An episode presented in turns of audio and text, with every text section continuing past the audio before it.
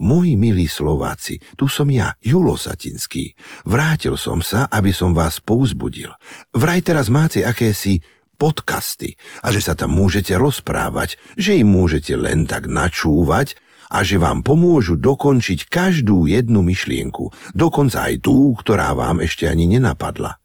Moji milí Slováci, čo je načaté, treba dokončiť a keď dokončíte všetko dobré, dôjdete ďalej, ako sa vám kedy snívalo. Slovenská sporiteľne verí aj v budúcnosť podcastov ZAPO. Budúcnosť je vaša. Všetky podcasty ZAPO sú nevhodné do 18 rokov. A vo všetkých čakaj okrem klasickej reklamy aj platené partnerstvo alebo umiestnenie produktov, pretože reklama je náš jediný príjem. If you would like to take off your seatbelts at this time, please do, and enjoy your flight. Myslím si, že v letectve, môže povedať Juro, môže povedať každý, Určite nie len my, piloti, sme unavení, ale aj vy, čo robíte loučiť, ste unavení, pretože není, lietanie není... Vieš, musíme byť v práci už o 5, to znamená, že niektorí kolegovia, čo ďalej bývajú, stávajú o 4, čiže mm. keď máš takýchto 5 smien za sebou, tak tiež tam nastupuje tá únava, takže v tomto máš pravdu, tá únava mala za príčinu aj veľa leteckých nehod. Presne tak. Aj Napríklad v 2008 sa stala taká, nie je to nehoda, ale takýto incident e, letecká spoločnosť Go s výkričníkom, neviem, či to poznáte niekde na Honolulu, mala mať nejaký krátky 36 minútový let a vlastne tí piloti zaspali na palube. Neviem, či ste o tom počuli. Piloti vlastne počas toho aj kratučkého letu zaspali a minuli svoj cieľ o nejakých, eh, ja neviem, po 25 minútach sa podarilo vlastne letových prevádzkovým službám ich nejako zobudiť a vlastne minuli ten cieľ o nejakých 30 mil 30 námorných mil, čiže stále boli v tejto výške a potom vlastne sa museli vrátiť naspäť oboch pilotov, potom vlastne aj vyrazili z tejto leteckej spoločnosti. To sme sa váli, ale to boli iní, to boli zase Addis Abeba. Addis Abeba. Hey, Etiópian. My máme osobne eh, tzv. Eh, riadený odpočinok, eh, Niekedy je to 20 minút, keď si zdriemieš 20-30 minút, dobije ťa to naozaj. Hm. Pred letom. Aj počas, počas letu. letu počas. Tým, počas letu je riadený odpočinok. Ja riadím, tak. Uh, riadený odpočinok, nič, nič. kde my máme procedúru, že tam musí byť stevardka aj vnútri, samozrejme kapitán alebo ja sme hore a je to naozaj aj za tých 30 minút ťa to tak nakopne, že naozaj sa cítiš, neviem presne, aké sú tam, niekto nám to aj vysvetloval na niektorých školeniach, aké faktory to ovplyvňujú, ale fakt za 30 minút sa dokážeš tak dobiť, že uh-huh. ten let potom zrazu si naozaj... Potom keď sa zobudíš, potrebuješ zase pár minút e, na zorientovanie sa a naozaj tento riadený odpočinok veľmi pomáha. Kamara, čo jazdí na kamionoch, hovorí, že aj mikrospánok ťa dokáže parádne prebrať. Áno, niekedy, niekedy aj v Márnici asi, nie? Hey, good evening, folks. Uh, uh, this is the captain speaking. Welcome on flight uh, 971 to If you would like to take off your seatbelts at this time, please do, and enjoy your flight.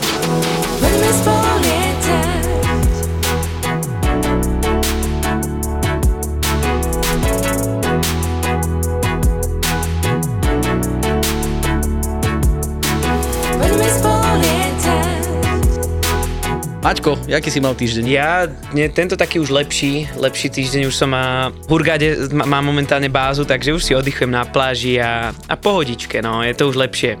To nám teraz hovorí, že, že v Hurgáde si ale ne, tam, na pláži, keď už... tuto je tá hnusná naša bratislavská zima. Dneska kde... som došiel, ale je tu, koľko je tu 8 stupňa, my už máme zimu v Hurgade, my už máme 27. Ale dneska 29. O, ďalej provokuje. My, my už sme tu mali aj dva a tie sú horšie, však to poznáš, bratislavské plus 2 sú, stupne sú horšie ako v Tatrách minus 10. Mm. Ale perfektná vec dneska, ak som išiel ako ako, išiel som ako deadheadujúca posadka, respektíve to je posadka, ktorá nejdeš ako operujúca, ale si oblečený v uniforme, máš ID kartu a vezieš sa.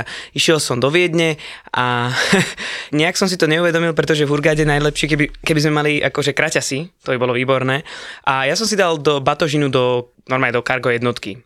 Tak potom som si išiel zobrať, ak ľudia vystupovali, dal som si vestu, išiel som si zobrať, dal som si vestu z krátkých rukavov. My sme pristali 7.50 ráno, 7.30, teraz to nepamätám presne a všetci na mňa pozerali, všetci vieš, handlingár, v kapucni, všetko. A ja v krátkých rukách som išiel, na, najskôr som to nepochopil, že prečo všetci na mňa pozerajú, potom som to začal chápať, že normálne mi začal mrznúť mozog, všetko, rozumieš? A potom, že tak, tak, tak som zistil, že som už na Slovensku skoro.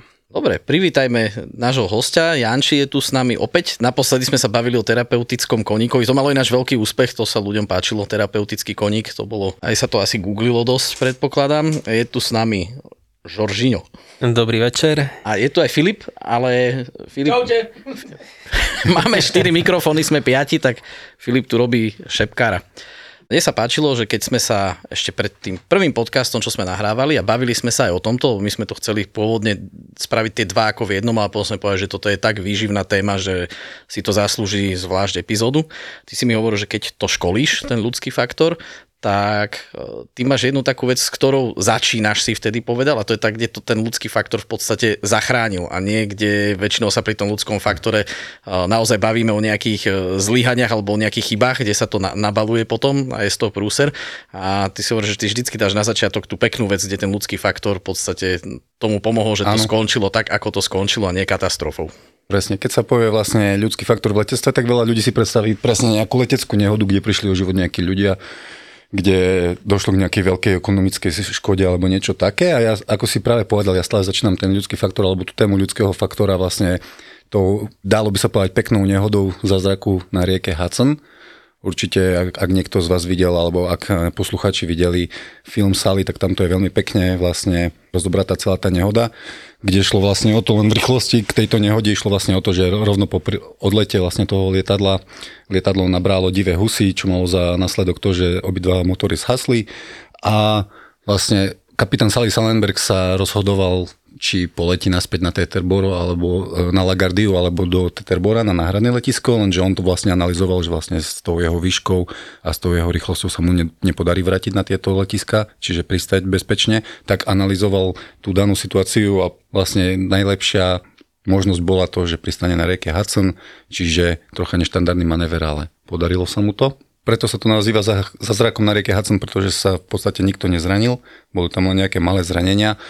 No a kapitán Sally Salenberg sa vtedy stal celosvetovou hviezdou, pretože sa mu podarilo takýto riskantný manéver, kde nikto neprišiel o život, ale to sa veľmi nepačilo Národnému vyšetrovaciemu úradu pre letecké nehody, pretože samozrejme prišli tam otázky na to, prečo zvolil takýto riskantný manéver, prečo vlastne spôsobil takúto ekonomickú škodu, že zničil lietadlo za niekoľko miliónov a takto. Tak e, vlastne a keď sa začalo to celé vyšetrovanie, tak sa upriamila pozornosť aj na to, že či vlastne nespravil nejakú chybu, že vlastne išiel takýmto štýlom pristávať. Robili sa rôzne simulácie, kde tí pseudopiloti v podstate skúšali navrať na tie letiska, ktoré mali odporúčané, kde sa podarilo len nejakých 7 pokusov z 13 sa podarilo im pristať. Avšak vtedy sa kapitán Sally Salenberg postavil a povedal vlastne, že zabudli ste na jednu veľmi dôležitú vec a to je vlastne ľudský faktor. Že my vlastne nie sme stroje, my vlastne sme potrebovali určitý čas na to, aby sme analyzovali, čo sa stalo, aby sme analyzovali situáciu, aby mi napríklad kopilot vyťahol príručku, čo robiť v takýchto neštandardných situáciách, pretože to, že vám vypadnú obidva motory naraz, je pravdepodobnosť jednak niekoľkým miliónom. Po vzlete? Po vzlete, presne, presne tak. tak. Čiže v podstate na základe toho potom do týchto simulácií zaratali 35 sekundové okno, nejaké oneskorenie, to bolo vlastne to 35 sekundové okno v podobe toho ľudského faktora, čiže čas na nejakú analýzu nejakých informácií, čo sa vlastne stalo a čo budeme robiť, dalo by sa takto povedať. A potom vlastne, keď dali do tých simulácií to 35 sekundové okno, tak e, sa nepodarilo ani jednému pilotovi vlastne pristať, ani, na, ani sa vrátiť na Lagardiu, ani na to záložné letisko do Teterbora. Čiže všetci zatlieskali sa áno, už potom uznali, že rozhodol sa správne. Bol to fakt úžasný manévr, lebo málo kedy, e, respektíve málo známych e, prípadov, kde lietadlo pristálo na vode bez toho, aby sa nerozlomilo, nepoškodilo a tak ďalej. Ja by som ešte chcel povedať k tomu Salimu, ak sme sa bavili okrem toho, že tam dali ten faktor, tých 35 sekúnd, ale tam bola tá druhá vec, za čoho sa mi zdá, že súdili, že ak si pamätáte, on hneď zapol APU a ne, toho aj mu hovorili, že APU vlastne ten Auxiliary Power Unit, aby mal aspoň elektriku, lebo keď ti vypadnú dva motory, dva motory nemáš, nemáš generátory, elektriku. nemáš elektriku. A tam ho súdili za to, že e, on ne, nešiel podľa príručky, lebo keby išiel no. v príručke, tak je to asi na druhej alebo tretej strane. Hm, Takže teraz, tak. kým prečí prečíta tú príručku, tak už by mohol byť možno po smrti, alebo niekde na Hudsone o, e, už. Alebo na Manhattane. Na Manhattane, čiže scenárov je samozrejme veľa tragických a to bol ten hlavný problém. Čiže mne to niekedy tak príde, že vlastne rozhodol sa správne, zachránil ľudský život, ale nerozhodol sa podľa, podľa príručky. príručky keby zomrel podľa príručky, všetko je v poriadku. Áno, len treba, treba brať do úvahy to, že tá príručka je robená na to, že sa ti to stane nie vo výške, ja neviem, aké boli tam... No, 3000 feetov cca. Práve to pozerám. Ani možno ani nie. Tisíc metrov, áno, čiže 3000 mm-hmm. feetov a po vzlete a ty nemáš tam čas robiť tie úkony, ktoré sú v tej Není to simulátor, všetky. že ideš na simulátor, vysadí ti mod, povedia ti, že ti vysadí jeden motor po vzlete a robíš úkony, lebo čakáš to. Takže není to, hej, niekto, kto čakal, že ráno bude krdel husy a, a trafíš to. Takže no vlastne na tých tak. prvých simuláciách to bolo takto, že vlastne hneď ako nabrali tie divé husy, tak oni automaticky stočili to na Áno. záložné letiska, čiže už to očakávali, čo budú robiť. Ešte jedna vec, čo mu zazlievali, vlastne to, že aj keby mal čas hneď sa otočiť a hneď by sa aj otočil. Jedna vec, čo sa tam nepovedalo, bolo vlastne, že aj letisko Titerborov, aj letisko LaGuardia majú 1900 až 2100 metrové dráhy. Takže teraz uprostred mesta pokus sa s veľkým dopravným lietadlom sadnúť na 2000 metrovú dráhu bez motorov. Nemôžeš sadnúť napríklad v La- LaGuardii, aj keby si a doklzal na letisko, nemôžeš sadnúť pred prahom dráhy, lebo tam je voda. Nemôžeš a byť dlhý, lebo tam sú zasa domy. Takže to by zasa bolo také, že zabil by sa podľa príručky, áno, musíš sa trafiť na ako cca 2000 metrov sadá. Hej, na 737 nie je to nejak hrozné. Ale traf sa na takú drahu bez motorov. Hej, oveľa radšej by som sa triafal na drahu, čo má ako v Prahe, hej, na 2.4, čo má, koľko má, čo 4 km, alebo tak, Tak nejak, to je no. dvojnásobná draha a aj tak je to niekedy problém. Takže aj s tým rozhodnutím, že sadne na, na rieku, tak tá rieka má proste 20 km. Vie, že aj keby sa to nepodarilo, tak hej, zabije iba seba a jeho cestujúcich nikoho iného na zemi. Áno, to je tam vlastne tiež uh, veľký faktor, že tam bolo to obrovské husto zaludnené mesto. Mm. A on keby sa nerozhodol pre ten Hudson a išlo by to tým zlým smerom, tak tých obetí by bolo nie len tí ľudia v tom lietadle, ale pravdepodobne oveľa, oveľa viac. Skúsme to nejak uh, rozpýtvať ďalej ten ľudský faktor, že čo všetko ho ovplyvňuje, alebo akým spôsobom je ovplyvňovaný ten ľudský faktor a akým ten faktor vplýva potom na tú bezpečnosť celkovo. Čo sa týka letectva, tak uh, veľmi často sa využíva tzv. koncept Dirty Dozen. Nevyužíva sa len v letectve, ale napríklad sa si ho prevzalo aj veľa iných uh, odborností. Napríklad sa využíva často v medicíne, alebo mám známych, ktorí pracujú v automotív. A vlastne je to súbor nejakých 12 hlavných uh, faktorov, ktoré ovplyvňujú človeka, zvyšujú riziko vzniku chyby. Čiže len v rýchlosti, aby som ich nejako povedal, že aké to môžu byť, tak napríklad sú to nedostatky v komunikácii, seba uspokojenie, rozptýlenie, nedostatočné znalosti, e, nedostatočná tímová práca, únava, nedostatok prostriedkov na tlak, nedostatok asertivity, stres, o ktorom sa potom porozprávame trocha viacej, nízka situačná vnímavosť a akceptovanie noriem. Čiže napríklad už len ten stres, e, ktorý v dnešnej dobe je vlastne dosť veľká téma, pretože stres sa v dnešnej dobe vy, vyskytuje takmer všade. Čiže čo sa týka letectva priamo, tak samozrejme, ak by sme prešli na nejaké letecké nehody napríklad, tak samozrejme, že ten ľudský faktor mal za následok strašne veľa leteckých nehôd a ja to napríklad aj na mojich školeniach rozprávam, že dá sa povedať, že v každej jednej leteckej nehode tou príčinou môže byť ľudský faktor. No, napríklad aj keď je technická zavada na lietadle nejaká, nejaká technická chyba, tak môže to znamenať, že nejaký pracovník niekde na druhej časti Zemeguli napríklad zanedbal nejaký pracovný postup a vytvoril nejakú súčiastku, alebo respektíve tú súčiastku nespravil podľa nejakých postupov a práve tá potom mohla nejakým spôsobom zapričiniť ten pád lietadla. Konkrétne, ak by sme sa bavili o tých leteckých nehodách, tak samozrejme v histórii strašne veľa je tých leteckých nehod, kde hlavnou príčinou bolo zlyhanie ľudského faktora. Ja by som priamo spomenul tú najväčšiu nehodu, ktorú v letectve poznáme a to je vlastne tá nehoda tých dvoch Boeingov 747 na Tenerife. Ja by som len povedal, e, jak som zistil, že vlastne náš Juro, je náš Juro nemá asi by mali ísť na urologické vyšetrenie, pretože Juro je ten najviac kľudný človek a on v živote nemal stres.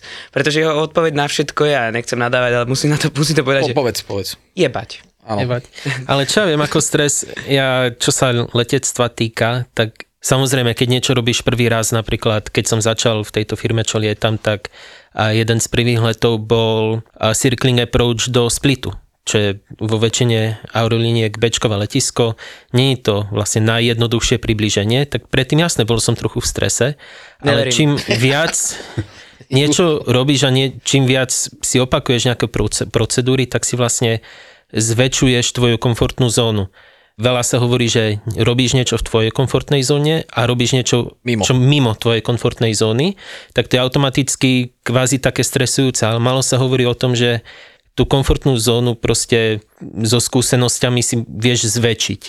Hej, a potom samozrejme už druhý, tretí, štvrtý v splite už neviem, koľko som bol razy x tých raz, tak už hej, si to zaletíš, už sa na to tešíš. Ja by som ešte na možno povedal, že e, stres, teda oprav mak hovorím, ale ja to tak laicky poviem, že máme teda stres je do určitej miery aj pozitívne ovplyvňuje toho človeka Mhm. a do určitej aj negatívne. Podľa mňa v letectve, ak môžem povedať zo svojej skúsenosti, je najdôležitejšie mať určitú hladinu stresu, pretože udrží ťa awake, respektíve udrží ťa pri vedomí. Pozorného ve- Tvoja situational awareness, neviem, jak preložíme situational awareness zo slovenčiny, um, Janči to Situačná vnímavosť. Situačná vnímavosť je na, do, na, na určitom leveli, kedy vnímaš viacero fakt, faktorov, že nie si, ne, nemáš tú tzv. fokusovú chybu, že sa, e, že sa No, tunelové videnie. Áno, napríklad. tunelové videnie. A ja keď môžem povedať jednu príhodu, eh, kde napríklad stres u mňa zohrával, nečakali sme to, u nás zohrával eh, akože to bol ten pozitívny stres, ktorý keby sme možno boli úplne kľudní, tak by sme to celé pokazili.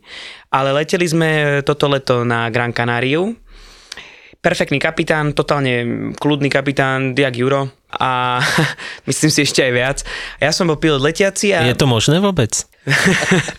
tiež, tiež som si dával tú otázku, ale vždycky bol najkrajšie na ňom bolo, že my sme ho volili, že Captain Lovely, lebo on vždycky, keď si mu niečo povedal, lovely, tak ti na to takto povedal s takým to, totálnym kľudom a leteli sme vlastne na letisko Gran Canaria, pristávali sme a lietadlo pred nami robilo go around. Bol reportovaný shear a do toho jednoducho ja som, e, my sme nemali, lietadlo nezahlasilo wind shear, nerobili sme wind shear escape manéver, ale robili sme go around. V tomto go arounde, keď som, ja som letel, tak povedal som proste nestabilizované priblíženie go around flaps 15, štandardný go around, všetko bolo v poriadku. Tak teraz sme na to trénovaní, urobil si go around a zrazu nám zhasli FMSky. FMSky teda srdce počítača, jedna nám, tuším, e, FMC fail nám vypísalo jednoducho e, obrazovky zamrznuté. A čo teraz? Musíš robiť go around a zrazu zistíš, že ty si to briefoval v tom briefingu, lenže vždycky sa spoliehame na to, že stlačíš togy, aktivuje sa ti go around A máš to v tej a, fms a letíš Je to podľa fialovej čiary. No, tak eh, ono to tak totiž to nebolo. A Zrazu tam došiel ten stres, ale vždycky si musíš uvedomiť, ja som celkom, eh, v súkromnom živote som, môžem si povedať, že som stresman. V lietadle v živote, alebo určitý stres tam je. A práve tento stres mi vtedy pomohol, že jednoducho išiel si a čo sa deje? OK, FMCSky zhasli, fialová čiara zostala zamrazená, nič sa nehybalo, tak zhodili sme flight directory a leteli sme teda, presne sme iba, tak sme si presne hovorili nahlas. OK, určite, ja viem, 400 feetov, točíme doprava. Select heading select. Nastav mi heading. Teraz, nastav mi kurz. Nastav, prepni mi zariadenie navigačné. A zahlasili sme do veže, že robíme governance a všetko. A máme sme aj monitorovaný, teda náš governance bol monitorovaný počítačom, a ktorý je odosielaný na mm, headquarter alebo na našu bázu. No a bolo to vyhodnotené ako jeden úžasný governance, samozrejme report sme napísali. Tento governance sme spravili bez jednej jedinej chyby. Bez jednej jedinej chyby, bol to stabilný, stabilizovaný governance, lebo ten systém ti dá naozaj e, všetko tam oni, oni, oni tam monitorujú. A potom, keď sme, išli na, keď sme sa vrátili na approach, tak si FMSky sa nám niekde, keď sme robili ten governance, sa nám e, reštartovali, respektíve nahodili sa nám naspäť. Zbehol Windows Update. Hej, zbehol Windows. Plus do toho nám ešte riadiaci povedal, že sme na porade 9 na pristáte po Goronde, pretože Kanárske ostrovy stredu a v nedelu sú veľmi, akože v lete naozaj, že tam veľmi veľa sú vyťažené. A do toho už začína druhý stresový faktor, že OK, tak my predstavíme na Gran Canaria, záložné je Tenerife. Čo je na Tenerife najznámejšie, takže v prvom rade musíme rátať palivo. Ono tam už toho veľa není. Tenerife je známe čím? Pozitívnymi a negatívnymi vi- vinčírmi, že áno, kvôli LTD Poznáme? poznáme. Takže už tam začneš kalkulovať a potom iba, e, keď sme toto, tak nejaká tá, ten podnám, ktorý, tak sme si len utreli čelo. No a zrazu kapitán povedal, lovely, what, what's your suggestion? tak sme vyhodnotili teda, že vyskúšame pristáť, vyskúšame ešte raz a keď nie, tak ideme na altern, na teraz záložné letisko, čo bolo v tom prípade Tenerife, ale chcel som iba povedať to, že v tomto, v tomto momente, v tomto mojom prípade ten stres e, podľa mňa bol veľmi ako, bol ten pozitívny faktor. Vieš, ako hlavná úloha stresu už z našho nejakého biologického hľadiska je pripraviť vlastne človeka na útok alebo na uh-huh. útek. To je taká tá hlavná. Čiže niekedy v dávnych dobách vlastne ten človek, keď potreboval zabiť nejaké zviera alebo nejakého medveďa, tak proste sa dostal do toho stresu a mu to pomohlo. Buď vedel, že môže ísť toho medveďa zabiť a zabezpečiť nejakú potravu pre svoju rodinu, alebo potom za, začal utekať. Čiže tak Alebo aj v tvojom prípade, utekať. Áno, čiže aj v tvojom prípade, alebo respektíve v každom prípade, keď sa dostaneš do toho stresu, tak samozrejme, ako som povedal, začneš prekypovať energiou, sa ti zvýši takisto srdečný tep a proste dokážeš dostať zo seba viac ako napríklad v nejakej kľudovej A keď situácii. sedíš iba v kokpite alebo v kancelárii a nemôžeš utekať, uh-huh. hej, tak no. potom z toho dlhodobo vyplývajú všelijaké srdcové problémy. Ale ty môžeš utekať do zadnej gely maximálne. Môže, môže. A mal by to byť šprint, hej, v tom prípade. Tak, tak. tak utek, pre, No, že ako- utekáš pred medveďom, hej. Zase, hej, ako na tú robotu v kokpite, ako ten stres a proste na nejaké tie naše biologické a veci, ako podľa mňa sú aj dosť detrimentálne, hej, že nepomôžu k tej situácii. To je, aké slovo si dal? To Počkaj, bolo toto- dobré. Detrimentálne. Ako vieš, ja si myslím, že keď máš dlhodobý stres, je to niečo iné, ako keď máš nejaký ten akutný stres. Ten ti môže práve že pomôcť, ale keď máš nejaký dlhodobý stres, tak samozrejme potom to niekde doslova vystreli.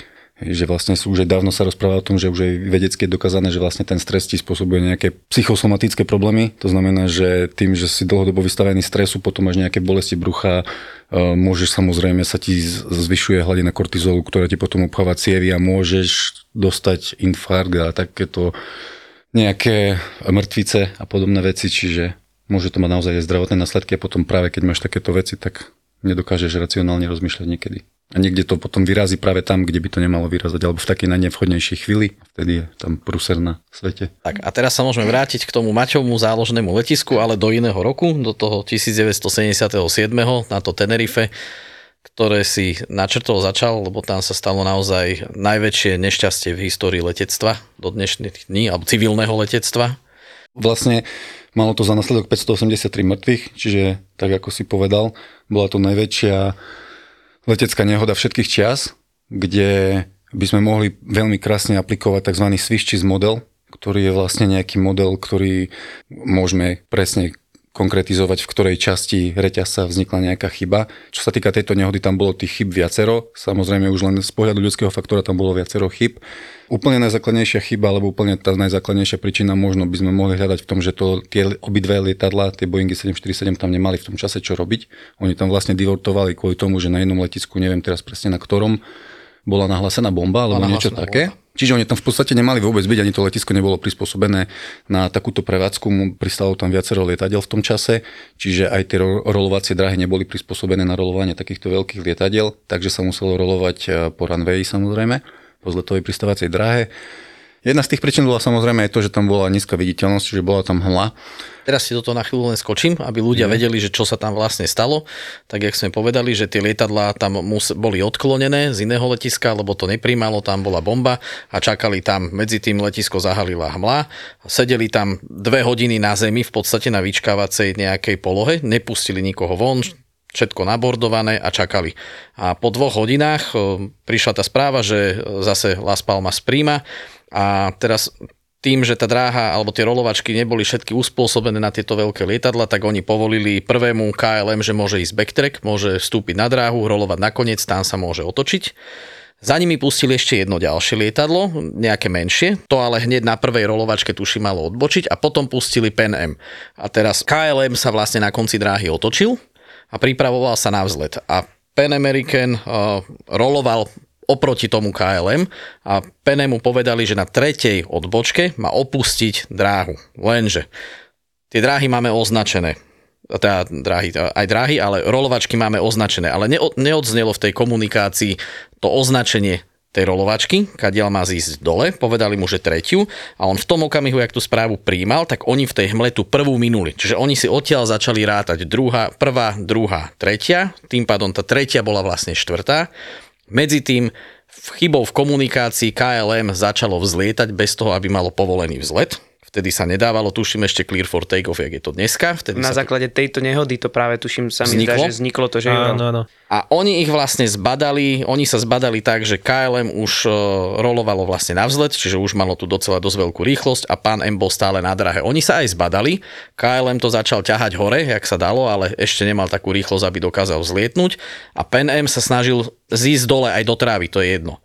Lenže e, tá rýchlosť toho jedného lietadla a tá pomalosť toho druhého veľkého lietadla bola taká, že on mu vlastne oholil celý ten vrch, sa, sa zrazili. Tam je ale dôležité podľa mňa, kde, čo tam bol určite aj najväčší faktor, tam bol, tam aj, tam mne sa zdá, že v tomto, nie že sa mi zdá, ale určite tam z, e, bol problém ľudský faktor, pretože ten pilot toho KLM-u, sa, to bol kapitán, už bol pod tlakom. Prečo bol pod tlakom? Tak ako aj v tejto dobe, tak ako aj to bude podľa mňa o 10 rokov, vždycky sme pod tlakom, lebo sedíš s nabordovanými ľuďmi, čakáš čakáš na odlet, čakáš, aby ťa mohli vytlačať. A nevieš, kedy pôjdeš. Nevieš, kedy pôjdeš. Teraz máš nejakú normu. Ty nemôžeš ani minútu po norme pristáť, keď je to teda, hovorím, štandardnú situáciu. Nemôžeš proste si naplánovať, že priletím po norme neskôr. Ďalšia vec, už na teba volajú z operačky. To lietadlo už možno, ty keď spôsobíš meškanie, rozhodneš sa, že nemôžeš odletieť. Musia nájsť standby posádku, ktorá to odletí. To je ďalšie meškanie teraz. Predpokladám, že KLM nemal bázu na Tenerife.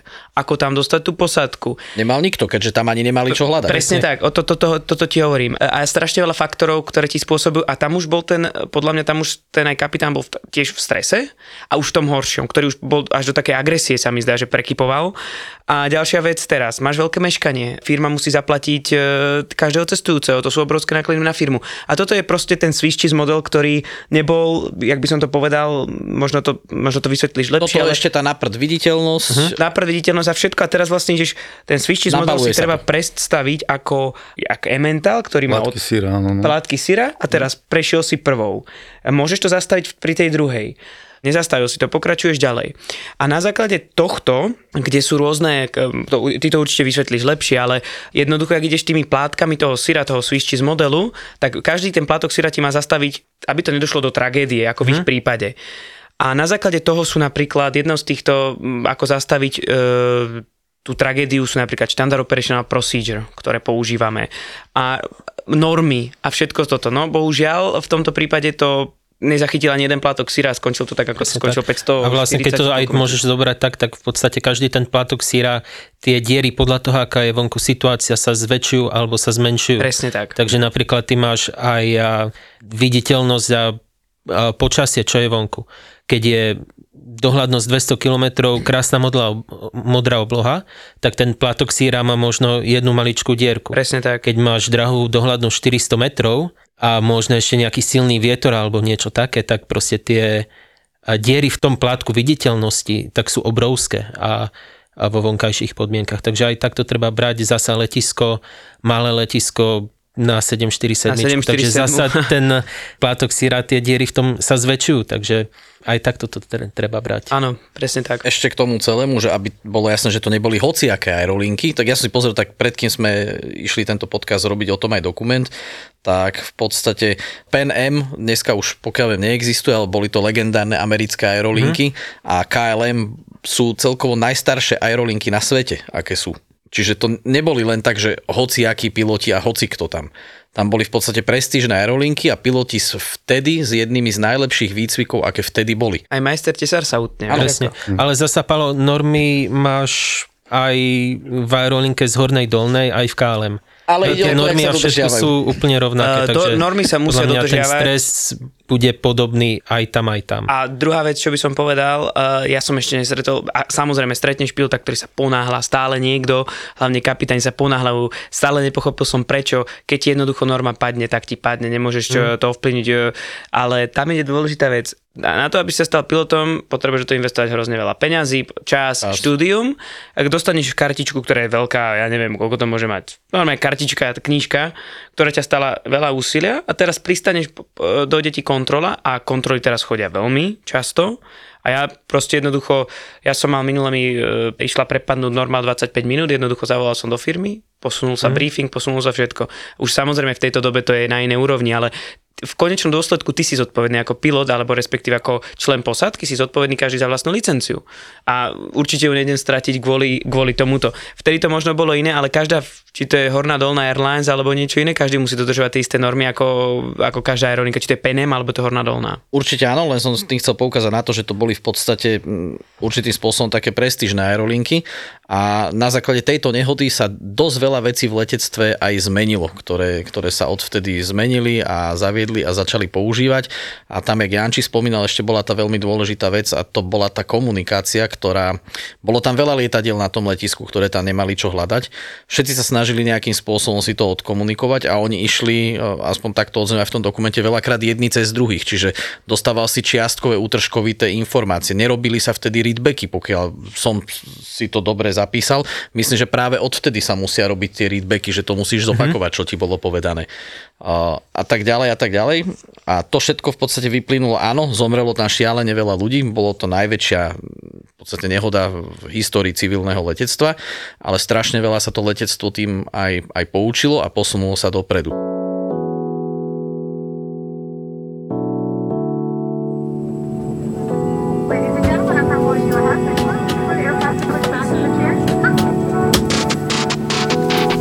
Čo sa týka toho ľudského faktora, možno keďže sme spomínali už nejaké dve nehody, jednu nehodu sme v podstate spomenuli tú, ktorá životy zachránila, druhú možno, ktorá tie životy vzala, vzala ich veľa, vzala ich 583. Tak len z pohľadu histórie toho ľudského faktora, tak samozrejme v počiatkoch toho letectva vlastne keď ešte to letectvo bolo len v plienkach a keď vlastne sa ešte len vyvíjali rôzne systémy a lietadla, tak vlastne jedna z hlavných príčin, alebo približne 80 príčin tých leteckých nehod malo zapričinenie vlastne to technické zlyhanie nejakých komponentov alebo nejakých, nejaká technická chyba toho lietadla. A postupom času vlastne, keď sa dostával ten pilot do nejakej pozície toho pozorovateľa, kde vlastne sme museli posilňovať jeho kognitívne e, znalosti alebo jeho kognitívne nejakú pozornosť, tak v podstate vtedy sa začalo to, že v dnešnej dobe približne za 80% všetkých leteckých nehod môže tá ľudská chyba. No a ako sme povedali, že ohľadom tých leteckých nehod by sme mohli spomenúť nejakú ďalšiu, ktorá sa bohužiaľ dotkla aj na Slovakov. V roku 2011 určite všetci poslucháči vedia, aká sa stala letecká nehoda hokejového týmu Lokomotívy Jaroslav. Tam vlastne e, došlo k nehode lietadla typu Jak-42, kde vlastne to lietadlo pomaličky naberalo rýchlosť a odlepilo sa od zeme až na konci dráhy, potom vo výške nejakých 6 metrov narazilo ľavým krydlom, preklopilo sa na, myslím, že na ľavý bok, neviem teraz, ale ľavým krydlom vlastne trafilo tú antenu, kde potom ten stroj spadol do rieky a zahynulo tam 44 zo 45 ľudí, medzi nimi aj náš eh, hokejista Pavel Demitra. Čiže taktiež počas toho vyšetrovania alebo e, po vyšetrovaní tejto leteckej nehody sa vlastne prišlo na to, že ľudský faktor tam zohrával jednu z hlavných rol, keď nie tú hlavnú rolu, pretože bola tam vlastne chyba tej posádky, ktorí mali nedostatočné znalosti a prechádzali vlastne z typu jak 40 na jak 42 a tie oni vlastne mali, prišlo sa na to, že celý čas mali nohy na pedáloch, kde brzdili to lietadlo, kdežto pri na Jaku 40 tam bola nejaká podpera na petu alebo niečo kde sa mohol zaprieť, hej. kde sa mohol zaprieť a oni vlastne boli zvyknutí z toho Jaku 40, že mali vlastne tie nohy stále na pedáloch, čo vlastne keď im mali tie nohy na pedáloch e, v tom druhom lietadle Jak 42, tak to malo za následok to, že to lietadlo stále spomaľovalo. Ďalším problémom bolo to, že to lietadlo bolo, malo nesprávne spočítanú maximálnu zletovú rýchlosť, čiže došlo tam k nejakým chybám v prepočte cestujúcich a batožiny. Mohlo by sa povedať, že bolo to aj Ani tým... nie k chybám, keď ti môžem do toho skočiť. Im vraj nefungovali váhy na letisku. Že bola, alebo bola mimo provoz, alebo nefungovala, tak sa odhadovala eh, hmotnosť batožiny. Tak, tak to bolo aspoň v tom dokumente, čo som pozeral povedané. Áno, no a keď si predstavíme, že keď to bol celý hokejový tým, čiže mali so sebou nejakú výstroj, tak pravdepodobne nemohli rátať s nejakú priemernú váhu batožiny. Čiže pravdepodobne tam bol nejaký uh, problém Takže ak mala byť napríklad vzletová hmotnosť, tuším, ty si rozprával, že okolo 200 km či 220 km. Tuším, že tak nejak neviem. to bolo, že 200 a skutočná tak, bola posunutá áno, 20 alebo 30 áno, km. tak tým, že bolo to lietadlo ťažšie, tak potrebovalo vyššiu tú minimálnu vzletovú rýchlosť. Takže lietadlo sa neodlepilo od zeme tak, ako sa malo a ako som povedal vlastne tým ľavým krydlom zavadilo ten stožiar anteny. Jurko, a kde má ten jak 40 ale 42 batožinový priestor cargo? Mne sa zdá, že vzadu, že? Fúha, to vôbec neviem. Ja len tak podľa ešte, mňa, to, to Jaku 40, tak tam sa môže ísť aj takými zadnými No však áno, tam sa väčšinou chodí zo, za, zo zadu a podľa mňa tam bude aj cargo. Nie som si istý podľa teraz. Mňa áno. Lebo ak to zle spočítali a tá hmotnosť bola väč, vyššia, tak im tým pádom ešte nes, nesedel aj trim. To je tiež možné, ale teraz ne, fakt neviem, že či to má aj predné kargo, vyváženie, zadné kargo, neznam, tak... To vyváženie ti nemusí sedieť ani na Boeingu. No ja viem, ale oni sa nevedeli d- máme, odlepiť vlastne. No tam, tam, e, to je práve, jak si hovoril, tam bola, mne sa zdá, že bola ešte jedna chyba, ne, nechcem vedieť, možno Euro bude vedieť lepšie, čo sa týka týchto váh, práve preto, keď napríklad robíme low cheat, teda keď dostaneme informácie, ako je lietadlo naložené, robíme tzv. kalkuláciu v tablete, už to, je, už to je v tablete, ktorý to celé zráta a je to veľmi dôležité, takže pri tomto musíme byť, e, pri tomto je, ja to volám totálne steril sterilný kokpit, keď vidí aj handlingára alebo letuška, že vyrobíme práve, rátame tie performancy, ktoré kontrolujeme v našej firme trikrát, čo sme tam zadali, lebo často sa ti môže stať, že namiesto zero fuel weight, respektíve váhy lietadla bez, bez paliva, dáš aktuálnu váhu, čiže musí byť veľmi opatrný, takže zase je to ľudská chyba, žiaľ Bohu, ale je to najčastejšia ľudská chyba. A samozrejme aj skúsenosti ti už povedia, že no aha, keď tam zadám niečo a zrazu mi tam vyskočí nejaký zvláštne vyváženie toho lietadla, mm-hmm. tak uh, asi, as, asi nie, asi to dáš prerobiť. Sú aerolinky, napríklad, neviem ako to je u vás, ale u nás sú napríklad aerolinky, ktoré máme, ktoré si na tom dosť e, potrpia, aby sme vlastne vyvažovali tie letadla do tzv. ideal trimu. Nie vždy sa to samozrejme dá, lebo môže sa stať, že naozaj máš strašne veľa karga, máš strašne veľa paliada alebo nejakých kontajnerov, ktoré musíš napríklad naložiť iba na konkrétne pozície, pretože samozrejme musíme pozrieť aj na to, aké sú tie kompartmenty, či sú vyhrievané, či sú prispôsobené na ten daný typ nakladu, aby sa nám nestalo to, čo som spomínal v minulom podcaste, že nám zamrzli tzv. hatchinex, pretože to dal kolega, respektíve kolega to naplánoval do kompartmentu kde nebola možná regulácia teploty. Takže nedá sa stále ten ideál trim vlastne dosiahnuť a sú napríklad letecké spoločnosti, ktoré za každých okolností chcú mať ten ideál trim, čiže už sa nám aj stávalo, že sme reálne aj offloadovali niečo kvôli tomu, aby sme to letadlo dostali do ideál trimu, čo je podľa mňa troška hlúposť. Ale to ma vlastne zaujímalo, že ako to ty z pohľadu toho pilota vidíš na výkonoch tohto alebo manevrovateľnosti tohto lietadla, že či si to aj postrehneš napríklad, keď ano. to lietadlo je napríklad vyvážené na predok alebo na zadok. Áno, je to cítiť pri rotácii, je to cítiť je, hlavne napríklad, keď je, ideš do krajín, poviem to tak, eh, tretieho sveta sa tomu hovorí, uh-huh. tak tam niekedy, keď robíme ten low cheat, tak um, na základe skúsenosti by som to povedal, sa rozhodujeme, že si niekedy možno o tú tónu dáme viac do kalkulácií, pretože vždycky čím viac safe side, my vždycky povieme safe side, pretože keď dáš o tonu, o dve tony viac, tak e, ráta, že si ťažší ako si reálne, takže pre teba to je len lepšie.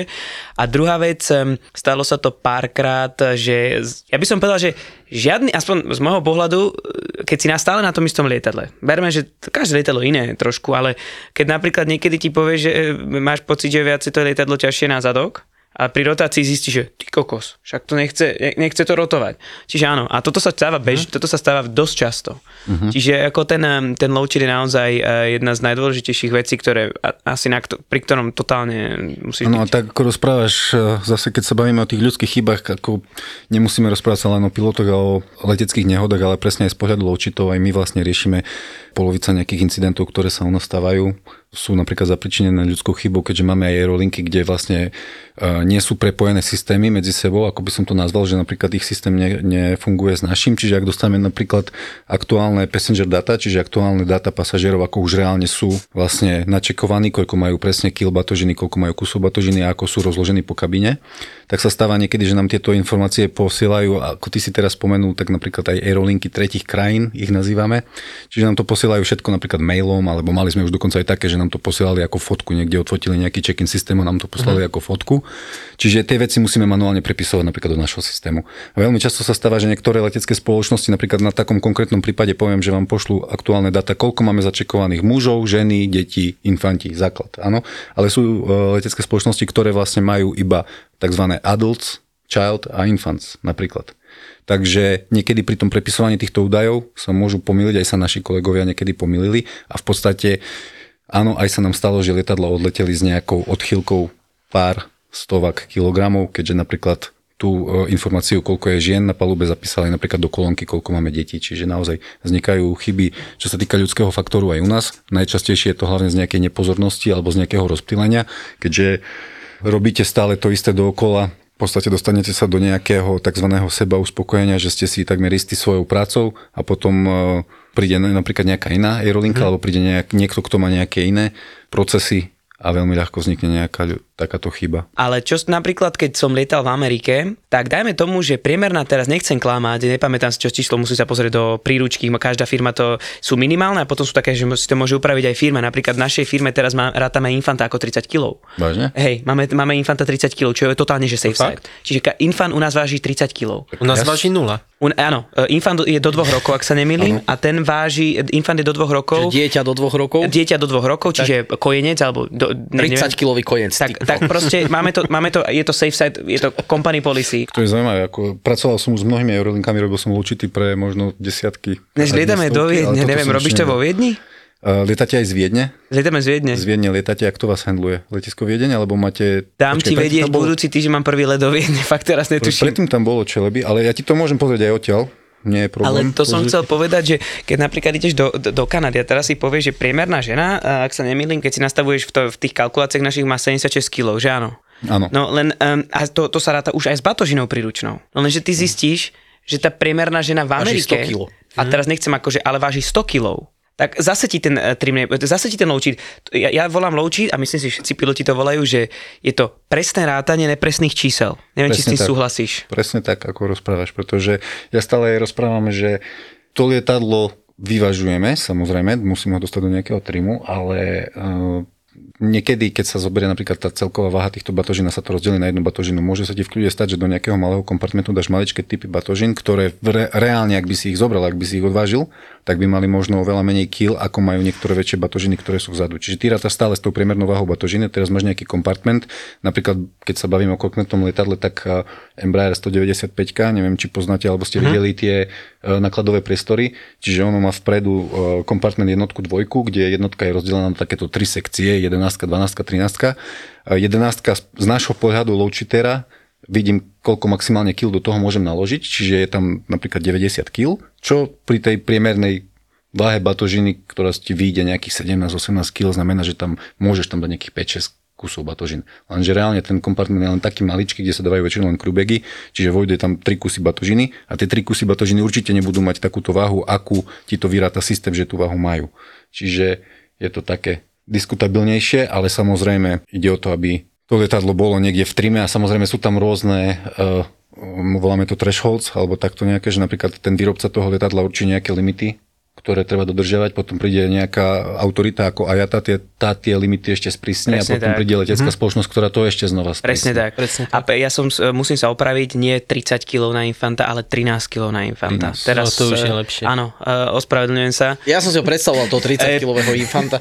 Ospravedlňujem sa, pretože teraz som a dneska som cestoval celú noc, takže aj som, takže som letel Ľudský som z faktor. Hurgady, som trošku, Ľudský no, ľudský je, faktor. presne. To take off your seatbelts at this time, please do, and enjoy your flight. V 1990 sa vlastne stala letecká nehoda uh, British Airways, to ste určite o tom počuli, čo vlastne dekompresia vystrelila černé sklo uh-huh. na lietadle a vyťahlo pilota von, kde ho druhý kopilot potom chytil za nohy a potom prišiel nejaký steward a mu to pomáhal, vlastne sa podarilo pristať. Oni si vlastne všetci mysleli, že ten pilot zomrel, nechceli ho pustiť počas toho letu kvôli tomu, lebo samozrejme nepustíme kolegu. Oni si už mysleli, že zomrel a nechceli ho pustiť aj z toho dôvodu, aby ho náhodou nenasali motory alebo nepoškodil výškovku alebo niečo.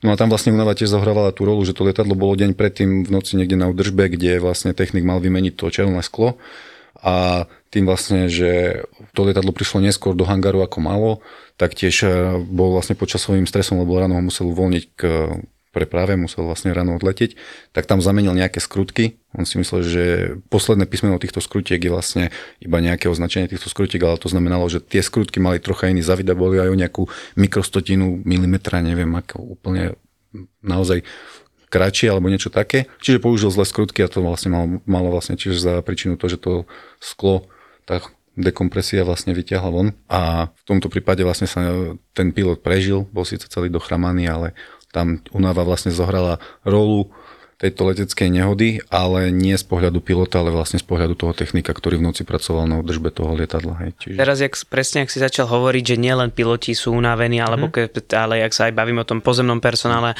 a tak ďalej, taká myslím si, že v minulosti všetci sme zachytili Boeing 737 MAX, že čo tam tiež zohrávalo úlohu, že teda tam nikto nebol unavený ani nič, ale tam bol zase ten rozhodujúci faktor, tam zase bol ten finančný faktor a rôzne iné veci, ak si pamätáte, tak tam bol nejaký systém, ktorý sa volal MKS, že áno. Neviem, či ste pozerali ten dokument, je veľmi dobrý dokument o tom, až som prekvapený, že to dali, že to vôbec vydali, tento dokument. A tam to aj bolo aj tie skryté zábery, ak ste si pozerali tých technikov, ktorí mm. sami nechápali, že jak to vlastne môže, jak tá kvalita išla dole v tom, v tom Boeingu. Takže to je všetko pod, proste súhra všetkých vecí. Nielen pilot je unavený, predsa sme tam dvaja, e, stevardky sú tam, ale aj ten, ten pozemný... A niekedy to neovplyvníš. Ale vidíš, toto nemáš v tom ľudskom faktore, že peniaze. Mám nedostatok prostriedkov. Nedostatok, ale tam ide o to... Vieš, nedostatok prostriedkov nemusí znamenať nedostatok finančných prostriedkov, Nie, ale nedostatok, nedostatok Času, ľudských nedostatok- zdrojov no, napríklad. presne. Čiže to presne, čo sa stalo aj v Boeingu. Tam, ako si vtedy rozprával v tom dokumente, rozprávali o tom, že postupom času sa začali na niektorých pozíciách, kde, to, kde bolo napríklad 5 kontrolórov kvality, tak to robil jeden a robil to na viacerých linkách a robil to pre, na viacero lietadlách naraz. Čiže tá kvalita išla strašne dole kvôli tomu, že vlastne šetrili na tých ľudských zdrojoch. Čiže v podstate naozaj potrebovali kvantitu, potrebovali vtedy e, vlastne dobehnúť e, Airbus, čiže Presne potrebovali tak. rýchlo to lietadlo pustiť na trh a na veľa vecí sa vlastne tam zabudalo potom. A vlastne na ten ľudský faktor, aj keď není tá nehoda vyslovene, aj keď letová posádka nepochybila, ale ten ľudský faktor, ja by som povedal, že je skoro v každej nehode. Hej, krásny príklad ano. by mohol byť aj let uh, LOT 007, to už neviem, v ktorom roku bolo, ale bol to ešte... bol to ešte Iliušin 62 a tam vlastne odlietal z Varšavy a motory mal na nejakej nominálnej hodnote a zrazu sa prehrievali, začali sa rozpadávať. A ešte než piloti stačili pristať, tak vlastne celé lietadlo sa rozpadlo. A keď sa to aj vyšetrovalo, tak samozrejme posádka nepochybila, tak výsledok vyšetrovania nebol ľudský faktor, ale došlo sa na to, že ešte v Iliušine a neviem, aké motory tam boli, či Soloviev alebo niečo, tak proste boli tam zlé súčiastky už od výroby. Oni museli ísť na nominálnej hodnote nejaký dlhší čas, aby, aby prestúpali nejaký vojenský priestor. Motory by to mali vydržať, ale bohužiaľ nevydržali. Takže aj keď posádka robila všetko, čo mohla, v ničom nepochybili. Výsledok nebol chyba ľudského faktora, ale ten ľudský faktor tam stále bol presne z toho, čo sme sa rozprávali. Tak že ešte na zemi. presne spomenul, že keď vlastne sa príde, že hlavná príčina tejto nehody je nejaké technické zlyhanie alebo niečo, tak stále tam niekde v tom pozadí bol nejaký človek, ktorý už len navrhol napríklad ten motor a zabudol na nejakú vec, dajme tomu. Čiže vždycky, keď, sa, keď to rozanalizujeme úplne do podrobna, tak prídeme na to, že naozaj ten ľudský faktor zohráva tú rolu všade. Že ja by som to možno aj rozdelil na pilot error, čo väčšinou sa berie ako ľudský faktor a ľudský faktor ako taký. Presne tak. Mám tu teraz ešte, o, Filip síce nerozpráva v tomto podcaste, sedí tu vedľa počúva, teraz mi tu podal na telefóne k tomu ľudskému faktoru a k tým nehodám, o, taktiež polské aerolinky, LOT, pristáte bez podvozku, určite si pamätáte, kde uh-huh. z hrdinu pilota bol v podstate nakoniec nie až taký veľký hrdina. Pamätáš si to, Ďuri? Pamätám, to bola pamätám. Známa, to bola známa. Ta, tam bolo niečo s poistkou, že? Tam bolo... Tam to bolo s poistkami, ale zasa, keď to aj tak zoberieš, tak ja nepoznám Boeing 767. Ja poznám 737, Maťo tiež pozná 737 a oprav ma Maťo a teraz Boeinga nelietam, ale keď prejdeš checklist uh, Alternate Gear Extension, nič tam nespomína o poistkách. Absolútne nič. To už bolo, keď uh, uh, hovoril z MCC, a, čiže nejaká Maintenance Control Center a aerolinky a tam sa ho pýtali na, nejaký priam, na nejakú priamu poistku hej, ale hneď nejaká vedla bola vyskočená, tak bohužiaľ. No. Ale zvládol pristať v mhm. podstate mm-hmm. s tým, že bol tam ten problém s tým podvozkom. Nakoniec sa zistil, že ten problém by nebol, bola tam nejaká poistka vonku, keby ju tam vrazili naspäť, tak podvozok im normálne zleze tak, jak by mal bola úplne na spol. Som počul niečo také, že ak si tam dával pilotný kufrík, že, nejak to, mo- že to tak, bolo tak. možné tým, že ak si dával pilotný kufrík, že ju mohol nejak zavadiť o to, čo neviem si predstaviť, lebo mm. poistky sú celkom aspoň na 7.3, ne, neviem, jak sa vyzerá kokpit 767, ale normálne sú tam aj také ochranné plochy, takže aj, mm. aj kvôli stoličke, ľudia sa odsúvaš, takže tá stolička keď sa, odsun- keď sa ja niekedy odsuniem, tak mám pocit, že sa, že sa zobudím v zadnej geli, rozumieš ma? Alebo v prvom rade. Alebo v prvom rade. Ani nie, že v prednej geli, ale v zadnej rovno. Ale zasa aj na to je ľudský faktor, že proste keď sa ten kokpit navrhoval, tak prečo sa museli ešte také dôležité poistky od podvozku dať proste na také blbé miesto s prepačením. Áno, asi. Pri, čiže ešte, ešte ďalej. Točíme sa stále, stále okolo toho ľudského Presne faktoru. Tak. Čiže vieš sa dostať nielen k údržbe tých lietadiel ľudský faktor, ale už sa vieme dostať aj k návrhu tých lietadiel. Už tam to hmm. zohráva Tak napríklad, rolu. E, keď sa bavíme o ľudskom faktore, tak stále sa bavíme o ľuďoch. Hej, stále je to o vzťahu s tými druhými ľuďmi a napríklad aj to letectvo je nejakým tímovým odborom, čiže do toho e, celého priemyslu alebo do toho celého letectva prichádzajú odborníci z rôznych nejakých e, odvetví. Odvetví, presne tak. A musia nejakým spôsobom spolupracovať. Čiže ja tu teraz nechcem zachádzať do nejakých iných vecí, ale napríklad keď si predstavíme takého Elona Muska, ktorý má vlastne SpaceX a výsledkom toho je čo, že máme hore nejakú raketu alebo že chce pristať na Marse, ale vlastne musí sa tam, musí tam spolu spolupracovať ľudia, nejakí vedci, technici, dokonca nejakí kuchári, ktorí musia vymyslieť nejaké jedlo, ktoré tam tí budú ľudia niekde na palube nejakého toho dragona, či ako má tu to isté môžeme povedať aj o letectve. Áno, nie je to len o tom, že teraz e, príde nejaký človek, ktorý navrhne kokpit a potom presne pri nejakej nehode alebo po nejakej nehode sa príde na to, že nebolo to navrhnuté tak, ako by to malo, alebo proste, že stále máme nejaký problém v tom. To sa napríklad stávalo aj veľmi často počas, keď pôjdeme niekde do histórie toho ľudského faktora v druhej svetovej vojne, vlastne keď tie lietadla ešte neboli také dokonalé a vlastne dá sa povedať, že po každom jednom prilete nejakých mm. bojových lietadiel vyšiel ten pilot a priamo spolupracoval s tými technikmi a povedal, po, pozri sa, musím, musíš mi tú sedačku nejako upraviť, pretože nedá sa na nej takto sedieť. Čiže sa to stále vyvíjalo postupne časom. Na základe všetkých leteckých nehôd sme bezpečnejšie, to letectve no. Bezpečnejšie a bezpečnejšie. Je to tak. Poďme spolu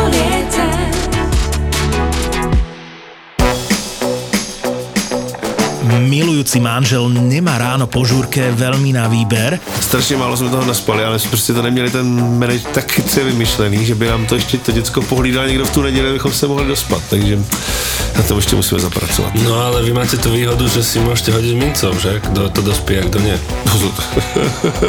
Aha, takže to prehráš. Jo, jo, tak je to mince, která má na obou dvou stranách ten stejný symbol. Hlava Davida. jo, přesně tak. Ráno si prostě vykúpeš hlavu vo vývare, a život ide ďalej. A veľmi dobre vieme, že otcovia so zostatkovým alkoholom dokážu byť vrcholne kreatívni. Takže tam pustí nejakú tú smyčku a oni si to sami vypnou, tak jenom drží ten telefon a spí. Jako. to jsme byli naposledy na otcové s dětmi, tak takhle tam probíhalo. Ďakujem za ty, toto, toto sa naučil. To je, že to je důležitá věc, aby to děcko umělo vypnout reklamu, protože mi teďka říkal zase kamarád, že takhle pustil svýmu dítěti nějaký ten pořad na YouTube a ozvalo se asi za půl hodiny, nelíbí, nelíbí a tam byla 45 minutová reklama. Manželia a otcovia v maximálne úprimnom podcaste o tom, ako sa nám zmení život po narodení dieťaťa. Mohlo by sa zdať, že je to totálne chlapský podcast, ale je tak trochu aj pre ženy, ktoré chcú vedieť, ako rodičovstvo a manželstvo prežívame my, muži. Kurňa, to je strašne složitý, tohle to asi musím niekde niekam vytetovať, asi abych to... Na... Vždycky si nos takú tabulku za sebou. Prostě sú složitý. Zapo, zábava v podcastoch uvádza novinku. Podcast pre všetkých fotrov, ktorí si občas radí zájdu s kámošmi na pivo. Fotroviny.